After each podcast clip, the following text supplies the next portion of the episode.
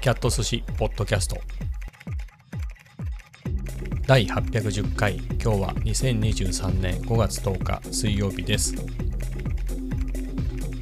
えー、昨日は通常の、えー、収録ね。オフラインでの収録だったんですけど今日はねなんとなくノリでまたライブ配信をしながら収録をし始めています。いつもはね誰も誰にも見つからないようにやってるんですけれどちょっと気持ち時間が早かったみたいでね、まあ、1時38分なんで、えー、見つかってしまいましたね。はい、見つかってしまいましたが、もういきなりちょっと緊張してしまって、あの出だしのね、あのキャット寿司ポッドキャストっていうところ、こう2テイク目なんですけれど、なんとかね、ライブ配信なんでこのまま乗り切りたいと思います。えー、ライブ配信も、昨日はやってないけど、その前がね、3日連続でやったんですよね。あのゴールデンウィークの最後の頃。あれ？計算合ってる？ね、ぐらいから、えー、3日続けてやってたんで、まあそんなもんかなって感じなんで、えー、まあ楽しいのは楽しいですけどね。うん。でもね、あれかな、ゴールデンウィーク中はだいたい俯瞰撮影で、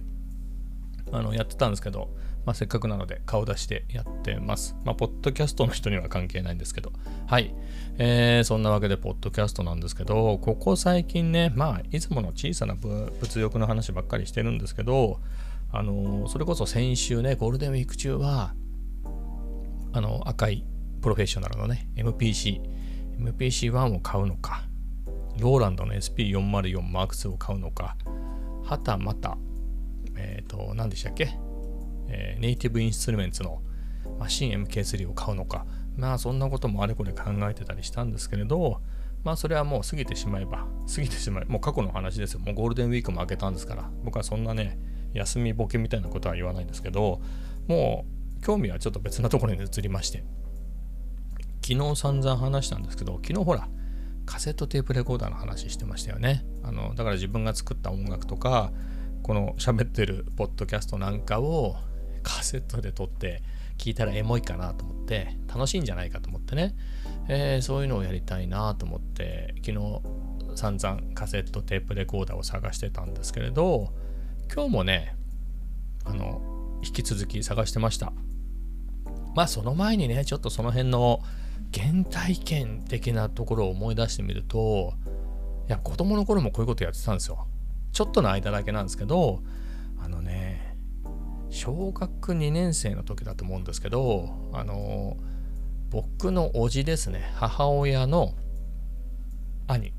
えー、今大変不仲で僕は仲悪くないんですけど大変、えー、母親と揉めてまして、えー、僕も会いに行けないっていう非常に困ったことになってるんですけれどまあそのおじいさんね同い年のいとこがいるんですよ、え僕、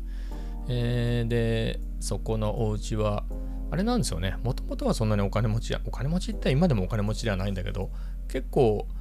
母親が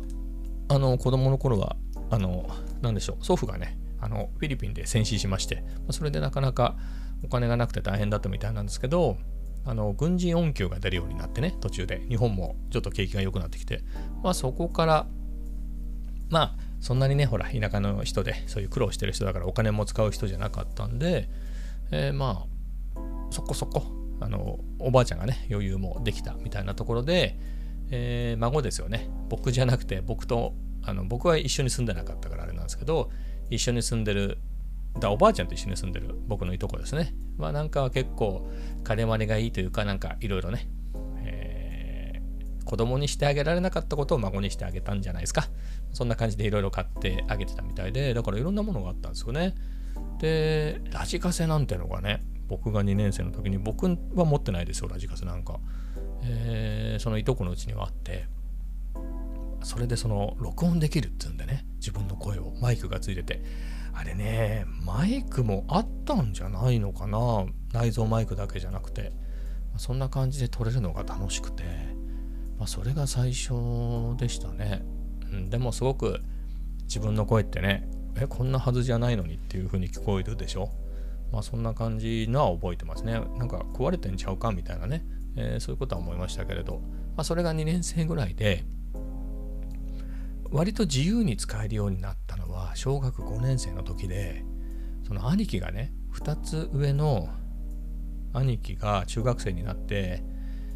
なんかラジカセが欲しいなんつってね、それも、あれじゃないですか、英語の教材なんて買うでしょ、あの中学校入ると。それをやるからなんて言って、あのラジカセ買ってもらってね、ダブルカセット、産業のダブルカセット、赤いやつ。まあそういうのがあったんで、それも当然ね、その当時ものなんで、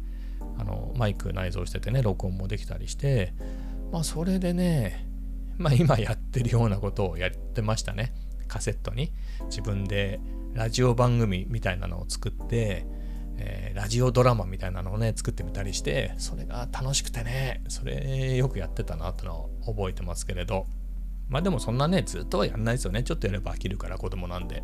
他のところにね興味がいっちゃったんで、えー、そんなにはやらなかったけどまあそれが、まあ、原体験ですかね、まあ、それに非常に似てるんではないでしょうか。今やってることも。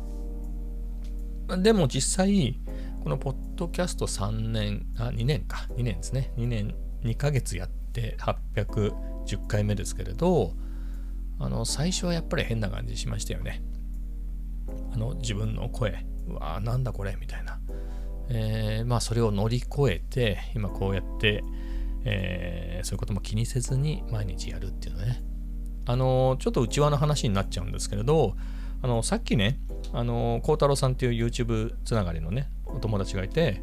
が、まあ、ライブ配信ね、えー、毎日やってるんですけれど、毎日どころか、今日2回やってましたね。うん。昨日も2回やってましたね。あ、昨日なんか3回、あ、昨日は2回か。日曜日とか2回とか3回とかやってましたからね。うん。もうすごいですよ、本当に。まあ、それぐらいライブ配信やってる人がいて、まあ、その方がなんか外でライブやりたいんで、えー、あれこれね、機材を、えー、いろいろ検討しててね、あの、ギャラクシーフォルドっていうね、えー、あの、折りたたみのやつ使ってたんだけど、どうも、畳むと熱で止まっちゃうしで、iPhone かななんて言って、言ってたんでね。そこで、あの、高いのもあれだから、SE2 なんかでも十分なのかなみたいな話をしてたんで、あ、そういえば僕、社用の SE2 持ってるなと思って、えー、じゃあそれのインカメラがどんなもんか撮って、YouTube に限定公開でアップしますよって言うんでね、さっと孝太郎さんのライブをにを見ながら、えー、それを撮って、えー、YouTube にアップして孝太郎さんに送ったんですよ。でそれ自分で見てて、まあ、30秒ぐらいのもんですよ。えー、の、えー、短い、ただの撮っただけってやつですけれど、それ見てて、あ、声が張ってんなと思って、うん、部屋で一人で喋ってるのに、うん、声が結構出てるなと思って、まあ、これが慣れですよね。うんこれがこういうのに慣れてしまうってていうことなのかなっていう、はい。まあ、いいのか悪いのか、まあ、結構声が出てたなっていうのがね、えー、ちょっと感心してしまいました。でもこれ夜ねこの時間ねすぐ隣奥さん寝てますからね。別に隣ベッドで隣に寝てるとかじゃないですよ。隣の部屋でね、えー、もう寝てますから。あの声は抑えめの方がいいのかなと思いつつえー、やっていきたいと思うんですけど、そういうわけでね、そのラジカセの話に戻ってきましたよ、今。で、ラジカセで、昨日もラジカセの話してた。ね、話してたんだけど、今日はね、ちょっと進んだの。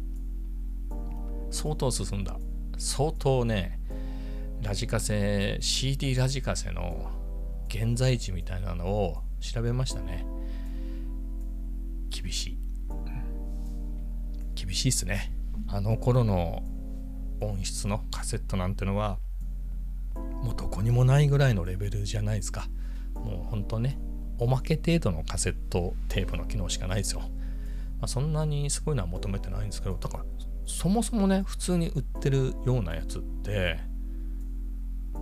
あのまあ普通にヨドバシカメラで買えそうなやつ？あれだともうねノーマルポジションしか再生できないのね。あれ？録音がノーマルポジションだけ？再生だけはできるけれど再生できるだけとか。ドあのドルビーのノイズリダクションみたいなやつあったでしょ？NR ああいうのも使えないとか。結構そういうのが普通だったりしてね。カセットはね意外と。レコードはブイブイ言ってんじゃない？ね今でも。ブイブイね、えー、人気ですけれど。カセットはね。でもカセットも人気はあるんでしょ？ただ録音するのは人気ないんだろうね。昔みたいに。そうじゃなくてカセットテープ自体は人気で、何かほら、えー、何ですか、CD 買うとおまけにカセットがついてくるような、あのそういうスペシャルパック的なやつもね、最近は、えー、あるとか、ないとか、あるらしいっていうのはね、聞いてますし、まあ、それこそ10年ぐらい前に、あのポートランドねアメリカのオレゴン州ポートランドあの辺がよくすごく注目された時になんか面白いお店がいっぱいあるっつうんでねそれでカセットの専門店があるなんて言ってまあそういう記事を見たなというのはもう覚えてるんですけど、まあ、今日本でも結構そういうカセットなんかがね人気だってのは聞いてるんでカセットテープ自体はあれあれなんでしょうけど録音するってなると別ですよね。そこの機能まではいらないみたいな、えー、なんで自分で録音したい僕としてはちょっと難しいなっていう。であれもほらベルベルトがね、なんかダメになって、ね、修理しないといけないとこあるんですよね、カセットよく。ってなると、中古でそんなに古いね、昔のいい機械買っても僕はメンテもできないから、まあ、そう考えると、まあ、やっぱり新しめのね、というか、一応現行機種、新品で買えるようなものになるかなと思うんですよね。で、探していくんですけど、とはいえ、昨日も言いましたけれど、何万円ものやつはね、やっぱりこのできれば5、6000円で済ましたいなっていう,、えー、いう思いがありまして。で、見ていくと、やっぱりしょぼいですよね。5、6000円ってなっちゃうとしょぼいですよ。だって、よく考えてもください。今時ね、まあ iPhone じゃなくて iPhone は高いですけど、こういうのでね、あのある意味コモディティ化してるじゃないですか。逆にこういう、あの iPhone はコモディティじゃないと思うけど、ただ音楽を聴くそこそこ音楽を聴くっていうレベルであれば、まあ、それこそ MP3 プレイヤーの気の利いたやつでしょその辺のやつってもう本当にコモディティ化してるから安いですよね。それでも結構音が良かったりとか。なんだけどカセットとか CD とかラジオとかまあそれぞれはコモディティ化してるのかもしれないけどやっぱり駆動部員が多いですよね。特にカセットと CD は。なので、そこをケチるといい音にもなんないし、そこをいい音にしようみたいなモチベーションもあんまりないんでしょうね、今時はね。まあ CD はまだね、あの、やっぱり円盤が欲しいなんていう人もいるから、あとは、なんつうんですか、あの、すごくいい音のオーディ、なんですか、CD とかありますよね。ハイレゾのそういう。だそういうのがあるから、そこまでいくとまだ CD 自体はいいんでしょうけどね。まあでもそれも、あの、安いその何千円かのところに、そのラジオとカセットとえ、CD も入れるってなると、まあそこそこになるよね。あとスピーカーも内蔵してるでしょ。まあ、その辺もね、やっぱりそこで5、6000円ってなると、まあ、察してっていう感じになるのかなと思って。で、あともう一つね、僕びっくりしたのが、やっぱその辺のやつってもうね、超シニア向けなんですよ。後期高齢者向け。だからその、上のね、ほらだからラジカセのデザインもそうだし、やっぱ分かりやすさ重視みたいな。もうすげえでっかい字で再生とかああいうのが書いてあるわけですよ。昔だったらプレイとかあの巻き戻しは REW とかなんかその書いてあったでしょ？あのリワインドで逆は F なんとかって書いてあったと思うんですけどそれがね今は超脱線ですよねそこがね、まあ、やむを得ないんですけれどちょっとねそこ、まあ、そんなこと言ってもらえないなと思うんですけどまあそこも含めてそういう時代なのかな。まあそこそこかっこいいのって言ってもね、ない。まあまあソニーで2万ぐらい出すと、だいぶかっこよくなるんですけど、まあそれでも字はでっかめですよ。うん、昔のこじゃ、まあソニーなんで2万円出すとソニーなんでさすがにそこそこかっこよくはなるんですけどね。じゃあ5万出したらもっと良くなるかっていうと、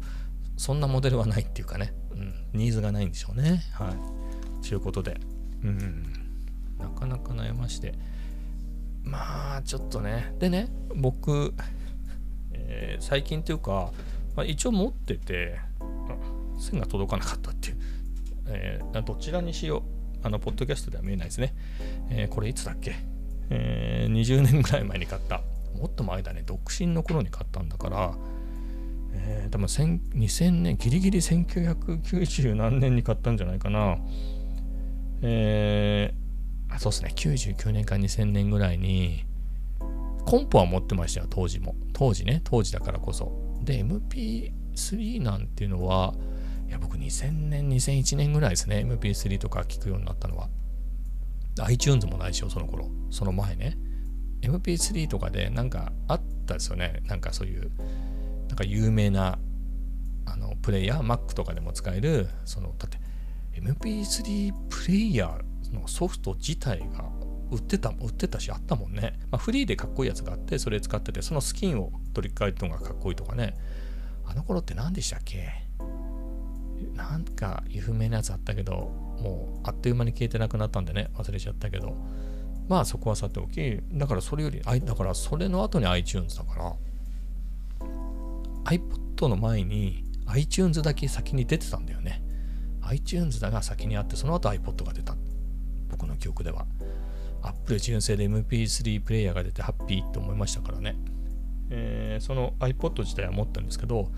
えー、もっと昔の話をしたいんです。飛ばします。で、その、韓国語をその頃なら、え勉強してて、今でもしてるんだけど、その頃もしてて、し始めだったんで、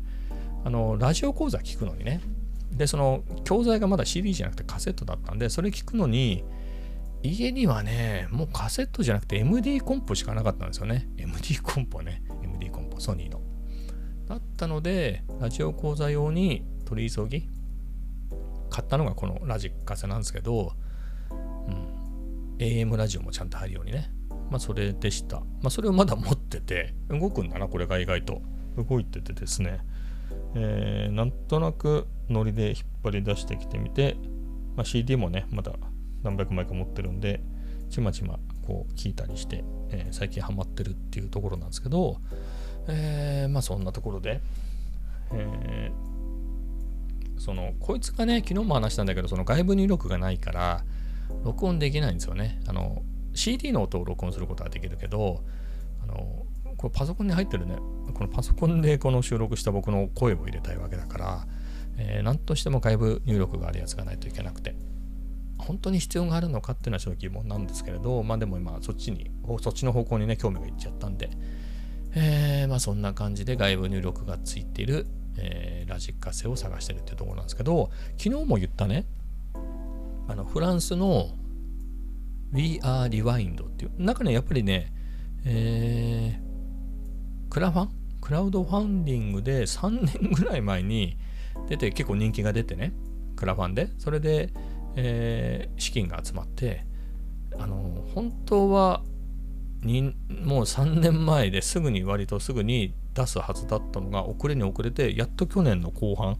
えー、届いたっていうね。忘れた頃にやってきたみたいなことだったんですけどそれがクラファンじゃなくても普通に買え普通に買えるっていうか普通にオーダーが、えー、されるようになってでも売ってないんだねこれがね人気で。なんかのんびり作ってるらしいですよフランスで。なのでなかなか手に入んないみたいですけど、えー、なんかその直販以外でどっか買えないのかなと思って調べたらあの日本のね東京のどこぞかの、まあ、おしゃれなエリアでしょ？三茶とか、ね。えー、そういうところのカセットの専門店の、えー、ところで取り扱ってるみたいだね、まあ、ただもう在庫はないですけどでも先月の初めぐらいだとちょっとあの二次二次入荷みたいな感じで入ってたとかあとはキャンセルがあったんで今先着順で買えますとか、えー、そういうのをやってたみたいですけどね、えー、今のところは買えないっていうところで。それがね2万3000円しないぐらいなんですよ。カセットプレイヤーだよ、カセットプレイヤー。で、僕もあれ、あと、じっくりいろいろそれも調べてみたのよ。何せ抜群にかっこいいから。で、調べてみたら、えっ、ー、と、まあ、普通にヘッドホン端子もあるまあ、カセットプレイヤーなんでね、カセット聞けます。で、えー、ヘッドホン端子もあります。あと、Bluetooth で、まあ、つまり AirPods とかああいうのでも聞けるっていうことですよね。まあ、意外と便利だね、それね。で、あとはね、やっぱりその、当たり前だけど、カセット自分で作れないと聞けないもんね。ちゅうわけで、ちゃんと外部入力端子があるんで、えー、まあ、それで録音できるっていうから、あ、だったらこれありかなと思って、2万2000円って高いけど、で持ち運べたりもするでしょ？その、今2万って出してもなかなかないんですよ。まあ CD が聴けるとかはそういう機能がついてるから、そういう意味では機能面ではいいけどね。うん、でもカセット作ってそれ持ち出して聴けるみたいな楽しみまでいくと意外とその、えー、VR リワインド2万2 3000だったら高くないのかなっていう気がしてきましたね。今売ってたらポチってましたね。うん、売ってないんでちょっと買えないんですけれど、メルカリで3万で売ってましたけどね。はい。ちょっとそこまではっていうことで。ああいうのがね、普通に。だからあれだよね。あのーソニー、ソニーの規模になると逆に難しいんでしょうけどね、まあ、どこかしらでもうちょっとこだわりのね、デザインなんかに凝ったやつで、えー、その辺の2、3万のやつね、出してくれたらいいですよね。うん、だから、ペンタックスもさ、ペンタックス関係ないか。ペンタックスも白黒のカメラとか作ってないでさ、そういうウォークマンとか作ってくんないかな。その方がね、ダメですかね。リコーとかも結構でかい会社だしね、そういうのやればいいのになと思うね。なんか、ダメかな。ね、アイワのブランドかなんか使って、えー、そういうの、アイワは関係ないか。えー、そういうのがあるといいんですけど、ソニーはちょっと、なんつうんですか、もうペンタックスぐらい厳しくなると、そういうのも手を染めていくけど、ソニーぐらい儲かってると、いやいや、場合じゃないですよ、みたいな感じですよね。そんな振り返んないですよ、過去はっていうね。えー、振り返ってほしい。うん。だ東芝振り返りゃいいのね、東芝ね。東芝振り返りゃいいなと思うんですけど、東芝も最近はあれ OEM らしいですよ。あのいろいろ今調べてますけど、本当かどうかわかんないですけど、これは OEM のですよみたいなのが価格コムに書いてありました。えー、ね、そういういいのあればいいんだけど、ウォークマンって探してさ、あの iPod みたいなやつ、音のいい iPod みたいなやつ出てくるでしょ、今、ウォークマン。それはいらない。それはいらないですよね。だってそれ、何これ？あれ、だって、これ iPhone とか、それこそソニーだったら Xperia でいいじゃないね。何がいいんだかよくわかんないけど、あれだったら俺的にはあのウォークマン作ってくれた方がいいですよ。めっちゃ高いんだろうね。今、今わざわざ出すウォークマンってソニーだもんね。15万はすると思いますよ。きっと。きっとなんだかね。4K 撮影ができるウォークマン。なんかわかんないけど。うん。多分ソニーは無駄に高いの作るからな。やっぱ違うところがいいですね。そう考えるとね、あのフランスの We Are Rewind、あの、2万2、3000円っつうのはね、フランスだったらさぞかし安く買えるんですかねわかんないですけど。いいなと思って。今はね、それが欲しいです。めっちゃ欲しいです。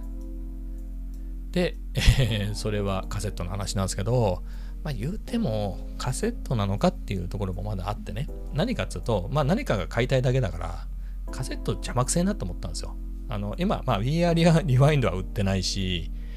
ラジカセはなんだかんだ、ラジカセも CD がつくとやっぱりでかいんですよね。CD が入っちゃうとやっぱり。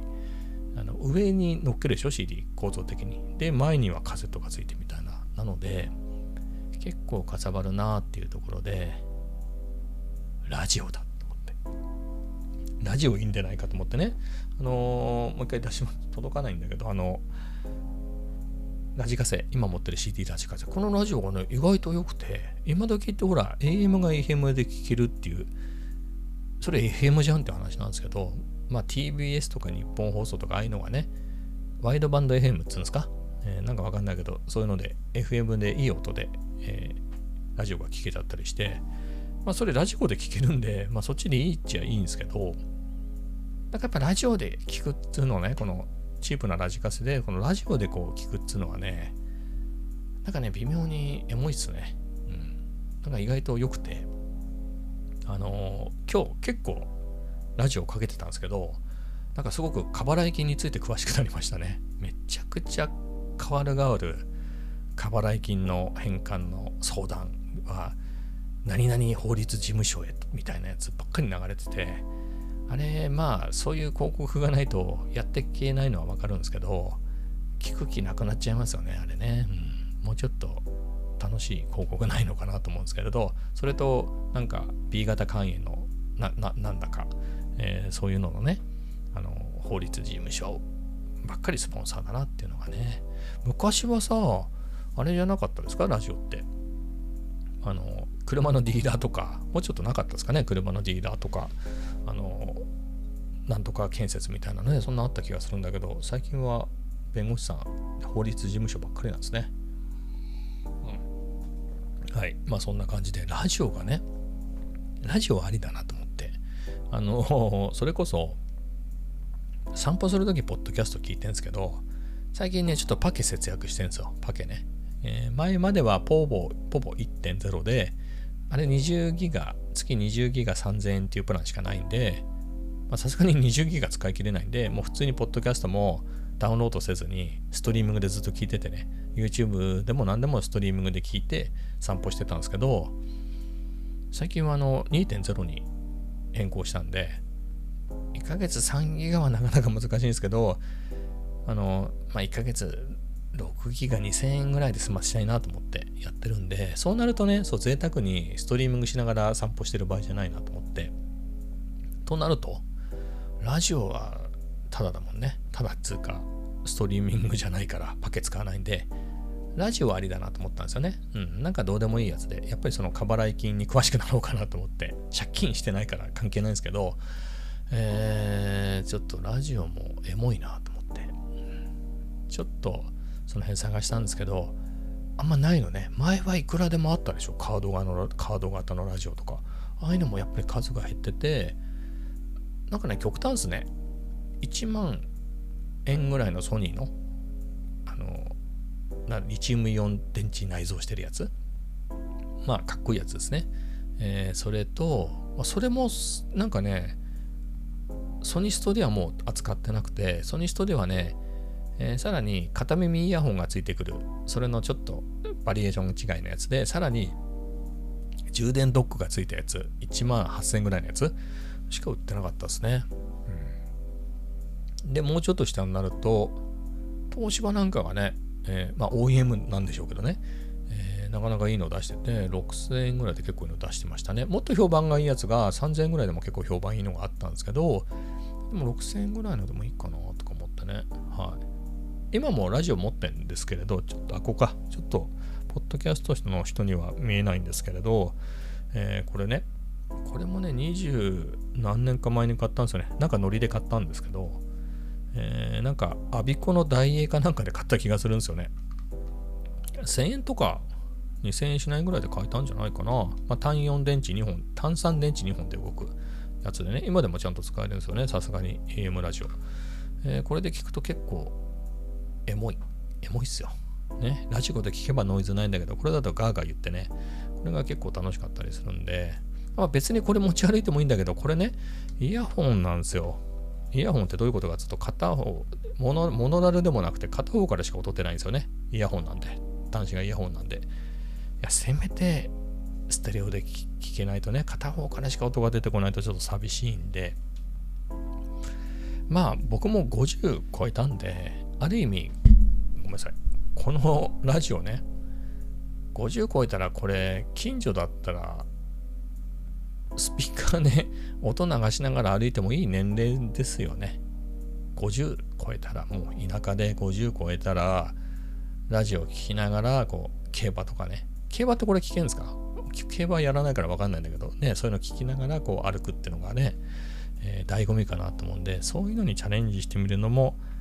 なくはないかな。はい、と思いながら、ないなと思ってます。はい、そういうわけで、あ、でもそこまですんだったら、そんなわけわかんないもの買うんだったらね、ラジオですよ。ラジオ買うぐらいだったら、あのもう3ギガ使いやね。もしくは3000出したら20ギガかな？もうちょっといくんだっけ？確か、ほぼ2800円ぐらいで30ギガのプランがあった気がするんですよね。それ契約して好きなだけストリーミングしろよっていう感じもちょっとはしてるんですけれどね。うん。で、エモさが大事なんで、ちょっとそれアナログにアナログでいこうかなと思って、ちょっとラジオとかも惹かれましたね。ラジオはほら後腐れないでしょ。カセットテープはさ、やっぱ駆動部分があるから、あれ壊れたりするですもんね。せっかく買っても。えー、とか、テープが伸びてみたりとか。まあでもラジオもいらねえかなっつったらいらないんですけどね。まあそういうわけで本当は今日の時系列で言うと、ラジオだなと思ってラジオを散々調べた後、やっぱラジカセかなっていうことで、もう一回ラジカセの方をえー、調べていたと。まあ、そんな感じですね。まだね、結論は出てないですね。いや、それでね、ちょっとね、腹立たしいことが起きたんですよ。あのー、奥さんから LINE が来て、なんか息子があのス、スマートウォッチをなくしたっつってね、えー、いうのが、奥さん経由で僕のとこに来て、まあそんな高いやつじゃなくていいんですよ。あの、ミシャオミのミーバンド7っていう6000円ぐらいで買ったやつなんで、まあいいっちゃいいんですけど、でもそれなんで買ったかっつうと、その前に、えー、僕のお下がりで使ってた Apple Watch シリーズ3をね、なんだか知らないけど、えー、歩道を爆走してね、まあ爆走ってある、あの、走ってたんじゃないですか？駆け駆け足してたんじゃないですか？それです転んで、あの、ぶっ壊したっていうね。えー、それでちょっとかわいそうだなと思って、まあこういう安いやつでも結構かっこいいし、電池もめっちゃ長持ちだからいいんじゃないって言って買ってあげたんですけど、それだね。はい。それ、8月に買ってあげたんですよ。シリーズ3ぶっ壊してからそれ買ってあげたんですけど、なくしたっつうんですよ。あれなくなります？腕につけててなくしたっつうんだよ。これすごいよ。これないじめられてんのは学校でいじめられて盗まれたのかなってぐらいだよね。なくしたらわかるでしょ？これ手につけて歩いてて。時計落としたらさ。ねえ。どっかに落としたって。気づかないなんてことある？手につけてる。なんかすげえ超一流のスリシーはつけてるメガネを盗めるみたいなそういう話っすよね。それぐらいの話で。まあ仕方ないからねポチポチりましたけど今日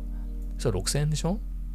いや、結構ラジカセ買えたもん、6000円で。安いやつ6000円で買えたんですよ、東芝の。ちょっとバカらしくなるよね。そこでちょっと6000のラジカセもったいないかななんて思ってた俺がね、バカらしかったですよ。うん。もう買うしかないかなっていう、そんな感じですね。でもこれもまた見ていくとさ、Amazon のアウトレットでね、たまにめっちゃ安くなってる時あるんで、それ狙ってもいいかなとかね、うん、まあ、いろいろ思うんですけれど、まあ、あとはあれですね、あの、ラジカセね、ラジカセはあるから、一旦カセットデーブだけ買ってみて、CD をカセットに入れてみるっていうのはいいかもしれないですね。意味不明ですけれど、うん、それでやって、意外と飽きるかもしれないしね、それでな満足しちゃうかもしれないし、まあそ、それならそれで。でもよく考えたらね、今日もラジオ聞いて、うわ、ラジオエモ楽しいと思ったんですけど、あの、ラジコで聞けるじゃない。しかも、あのうちネストハブがいっぱいあるんでね、Google のスマートスピーカーがあるんで、まあ、そこでラジコで何々って言えばかけてくれるのね。当たり前だけど同じ番組が聞けるわけですよ。しかも、遅延はちょっとあるけどね、いい音で。うん。まあ、FM だからね、あの、本物のラジオのももう結構いい音で聞こえますけれど、まあ、それ、意味あんのかなみたいなことをね。まあ、それと同じで、音楽も、もうサブスク入ってるから、それで聴けるからね。それどうなんだろうとは思いました。ただ、ちょっと思ったのがね、あのほら CD いっぱいまだ持ってますよと、聴かないやつ持ってますよってやつがあるんで、それを引っ張り出してきてね、まあクローゼットに入ってるんで、適当に、まあ今日これ聞いてみようかななんつって、えー、フリートウッドマックの噂、ね、噂っていうアルバムね、あれをちょっと流してみたりして、買ったんだけどね、全然聞いてないんですよね。なんかピンとこなくて。あの後の「単語イン・ザ・ナイト」っていうアルバムの時に僕は洋楽聴いてた頃だったんでフリートウッドマックの噂が流行ってた頃は洋楽聴いてないんですよねあのあのラッツスターの恵みの人とか聞いてたぐらいの頃だったんで、えー、聞いてないんですけどあれめっちゃ名盤ってことになってるよねフリートウッドマックの噂ねあれってマイケル・ジャクソンに抜かれるまで1位だったのってあれですよね。あの、連続1位、何十週連続1位みたいなのって、確かあのアルバムで、うん、だったぐらいのね、すごいアルバムですけれど、まあそういうわけで買ったんですけど、まあ、いまいちピンとこなくてね、えー、今日に至るっていう。はい。まあそれもったいないんで。だかサブスクだと、まあ、すぐ、まあ、サブスク CD だって変えられるけどね、サブスクつうかあの iPhone だったりパソコンだったらもう即即、もうこの曲だけ聴いてポチッすぐ飛ばしちゃうでしょ。すぐにね。僕の場合そうしちゃうんで、まあ、CD はその点めんどくせえから、とりあえず適当に流しとくかっていう観点で、まあ確かにいいかもしれないですね。せっかく買って無駄になってた。まあほとんどがサブスクで聴けるけれど、聴けるけど聴かなかったりするじゃないですか。まあそういう音楽再発見、しかも自分で買った CD 再発見できるっていう意味では、このラジカセも面白いかなっていうね。うん、それで1日1枚ね、まあ、仕事中に BGM で流しとく分にはね、まあ、何が鳴ってたっていいから、それちょっと面白いかなと思って、いう気持ちになったら、このラジカセの CD が急に動かなくなってね、急に読まなくなったりして、えー、じゃあやっぱりラジカセ買うのかな？CD ラジカセみたいなことをねちょっと思ってるんですけれどどうすかね？CD ラジカセ。いらないっちゃいらないよね？サブスクで聴けるから。でも俺思ったんですよ。サブスク聞けるけど、サブスク金払わないと聞けないじゃない？いつまで俺そういうサブスクとかに金払えるのかなっていうのをちょっとね、年齢も重ねることに思ってきたんですよね。そんな余裕ないないかもしれないじゃないですか。今はなんか月2000円ぐらいだから家族で YouTube プレミアム入ってそれに YouTube ミュージックもついてくるからいいわみたいな感じでねサブスクで何でも聴けるわってやってるけれど、まあ、聞けなくなる。っていうこともね十分考えられるなと思って。はい。まあそんな感じでねちょっとブルーな感じになってしまいました。はい。まあそんな感じですね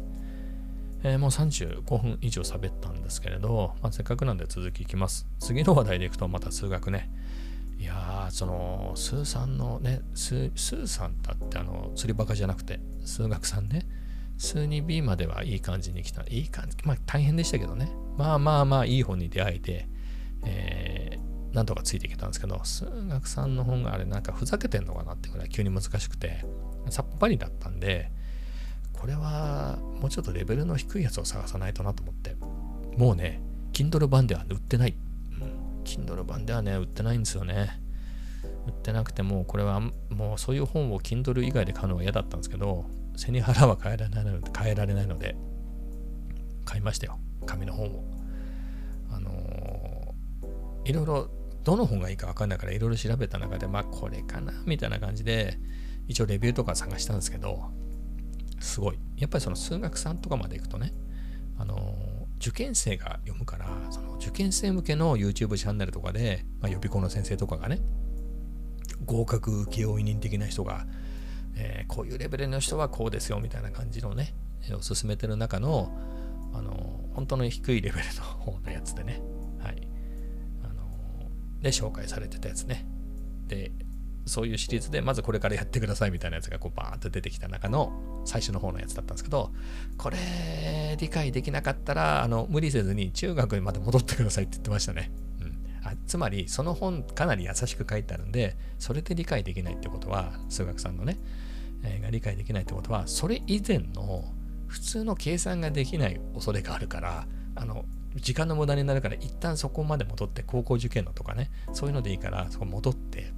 そこからやり直した方がいいですよみたいなね、ことを言ってたんで、これならいけるなと思って、いや、さすがに僕はほら、算数からやり直して、ここまで来てるから、計算は大丈夫でしょ、そんぐらいの。えー、ちゅうことでね、自分向けだろうと思って買ったんですけど、あの、レビューにも書いてあったんですけど、ちょっと周りくどくて合わない人は合わないっていうレビューがあったんだけど、合わないかも。はい。まあでもね、もったいないんで、まあ同じ範囲をね、あの動画で見たら分かりやすかったですね。別なね僕数2と B を勉強する時にすごく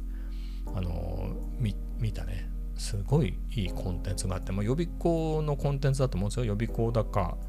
家庭教師だからね。めっちゃいいコンテンツでそれの数学さんも教えてるやつがあってやっぱこの人すげえ分かりやすいなと思って。はい、えー、じゃあ本いらなかったかなみたいなことも思いですけれど、まあ、ラジカセよりは安いですからね、1400円でしたから。まあ、勉強しようかなっていうことで。でもね、おかげでね、ちょっと腹落ちしましたよ。これ、アホ、アホすぎて、これ、これ関数電卓ね、自慢の、このポッドキャストの人には見えないんですけど、関数電卓で、あの、めっちゃね、こんなグラフが書けるんですよ。で、まあ、放物線を二次関数で放物線じゃないんだよ。そっちじゃなくてほら、数三なんで、二次曲線っていうんですか？それで書く機能があってね。えー、それに出てきた、まあ、こういうので書けますよっていうのがね、右側にそのグラフの形があって、なんつうの？この横の放物線のね、その右向き左向き的な、そんなのと、あとまあ上上向き下向きみたいな、えー、のとか、まあ楕円の、えーグラフとか、まあ、ほあの何？双曲線とか出てあんのね。でも楕円は分かったのよ。楕円は楕円の方程式だったんで、それは分かったんですけど、あのこの 放物線のあれがちょっとよく分かんなくて。いや、y イコール x 事乗とかって分かるよ。そうじゃなくて、x イコール a カッコ y マイナス k カッコ事乗プラス h みたいなことが書いてあって、何言ってんだお前はみたいな感じでね、ちょっとさっぱりだったんですけど、ちょっと今日腹落ちしました。はい。平方完成してやればいいんですみたいな、このこのタイプはやるんですみたいなことを教わって、あその形の式だねと思ってね、うん、平方完成って何でしたっけみたいなところまで戻りましたけれど、スイッチへ4周したのに忘れてるね。うん、いいんですよ。何周しても覚えられないということで。はい。まあそんな感じでちょっとね、このグラフ関数の方もちょっとね、えー、使える、使える機能が増えたんで、ちょっと嬉しいです。まあそれぐらいですね。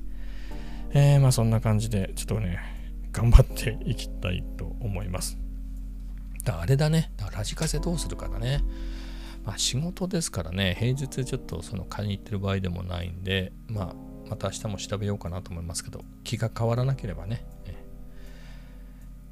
そういえばそろそろね、もういっか、40分だから。というわけで、ポッドキャストの方はね、この辺で終わりたいと思います。まあ明日喋ること取っておこうかなと思うので、それではまた明日。